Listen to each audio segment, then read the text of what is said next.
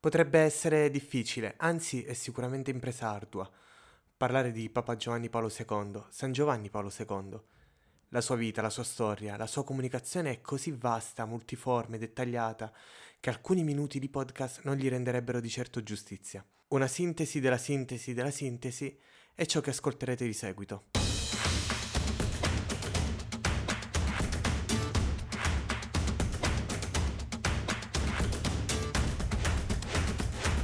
San Giovanni Paolo II è stato il Papa che ha fatto dei mezzi di comunicazione un vero e proprio strumento di evangelizzazione. Ha saputo sfruttare la TV, la vera e propria rivoluzione tra gli anni 70 e 2000. Non c'erano i social, il web non era così come lo conosciamo oggi. Anzi, all'inizio del pontificato di Karol Wojtyła non esisteva proprio, almeno per la gente comune. Ed è così che Giovanni Paolo II entra nel cuore della gente, attraverso una comunicazione diretta, propria della sua persona, che riesce a catturare l'attenzione di tutto il mondo. Il Papa, come abbiamo detto, sfrutta appieno ogni canale di comunicazione a lui disponibile. La radio era già stata usata dai suoi predecessori. Con la TV egli ha potuto non solo far sentire la sua voce, ma ha avuto la possibilità di far vedere e conoscere tutto se stesso. Come è noto, ai tempi in cui non era ancora sacerdote, Karol Wojtyła recitava nel teatro polacco anche sotto l'occupazione nazista, nel teatro clandestino.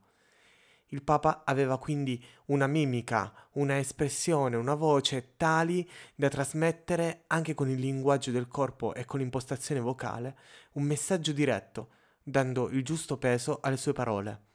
Non si poteva non rimanere incantati dal suo approccio comunicatore. La sua immagine non poteva non rimanere impressa negli occhi di chi lo guardava. Nel 1989 il mondo assiste al crollo di un muro fisico e ideologico che ha tenuto separate le vite di tantissime persone dalla Germania dell'Est a quella dell'Ovest. Il Papa e quindi tutta la Chiesa hanno avuto un ruolo centrale nella caduta di quella barriera.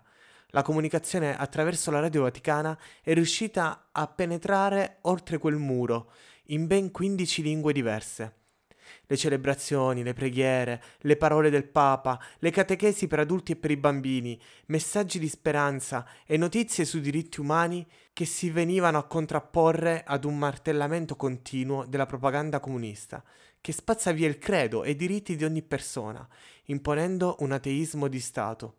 Giovanni Paolo II, dopo il primo viaggio in Polonia nel 1979, disse che il più grave e fondamentale errore del socialismo reale era antropologico. In pratica il comunismo voleva ricreare una visione del tutto sbagliata dell'uomo. Non solo la voleva creare, ma imporre. Anche Mikhail Gorbachev, presidente dell'URSS, asserì che il crollo del muro di Berlino fu favorito in gran parte dal Papa Karol, dal Papa Karol Wojtyła. Ecco come la capacità comunicativa di un uomo, di un papa, possa essere influente, se non decisiva, nei grandi eventi della storia. Papa Giovanni Paolo II lascia le mura vaticane per recarsi dove c'è bisogno di una parola di speranza, una parola che si fa concreta, che annienta le ingiustizie e ridona la luce, senza spargimenti di sangue.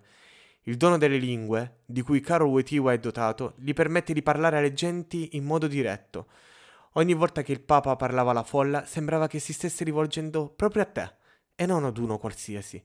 La capacità di fare della voce, della parola, un mezzo potente per attuare un cambiamento nel cuore della gente e nelle dinamiche politiche delle nazioni ha fatto sì che questo Papa fosse seguito da tutti, anche dai non credenti.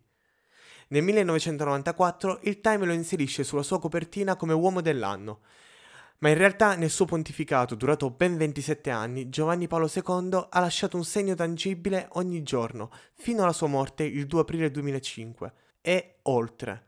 Durante una cena con il suo portavoce personale Navarro Valls, che gli porta una copia del Time con il prestigioso riconoscimento, Carol, l'uomo, sembra non dargli troppa importanza, rivolgendo la rivista al contrario, nascondendo il suo volto in copertina segno che a lui non interessava essere popolare, o come molti lo hanno definito Papa Superstar. Giovanni Paolo II voleva trasmettere un messaggio. Giovanni Paolo II, divenuto un riferimento non solo per i capi di Stato, ma anche e soprattutto dei giovani. Folle oceaniche di giovani da tutto il mondo venivano a Roma per ascoltare il loro Papa, sì, il loro, perché tra i giovani e il Papa c'era una sinergia unica, una complicità che li univa indissolubilmente. Il Papa ha cercato i giovani, attivamente, è andato a trovarli in tutto il mondo e loro hanno recepito il messaggio, un messaggio non solo di fede e di speranza, ma un vero e proprio inno alla vita. Un invito a reagire senza usare la violenza, ma la preghiera. Al giorno d'oggi chi sarebbe capace di spostare da un luogo all'altro una moltitudine così vasta di persone? Nemmeno la star del cinema più famosa. Questo perché Giovanni Paolo II dava ai giovani ciò di cui avevano realmente bisogno. La parola di Dio attraverso una testimonianza diretta, la testimonianza di un uomo che non usava solo le parole, ma la sua stessa vita, anche e soprattutto durante la malattia, anche quando la voce e la forza lo avevano abbandonato. Una sofferenza vissuta senza abbandonare la sua croce, testimoniando fino alla fine il Vangelo con la sua vita.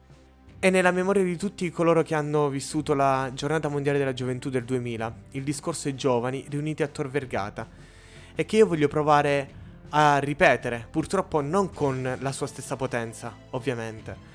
Giovanni Paolo II si rivolgeva così, in un estratto preso dal suo discorso, sempre attuale, e con questo voglio concludere questo episodio. Cari amici, vedo in voi le sentinelle del mattino, in quest'alba del terzo millennio. Nel corso del secolo che muore, giovani come voi venivano convocati in adunate oceaniche per imparare ad odiare, venivano mandati a combattere gli uni contro gli altri. I diversi messianismi secolarizzati che hanno tentato di sostituire la speranza cristiana si sono poi rivelati veri e propri inferni. Oggi siete qui convenuti per affermare che nel nuovo secolo voi non vi presterete ad essere strumenti di violenza e distruzione.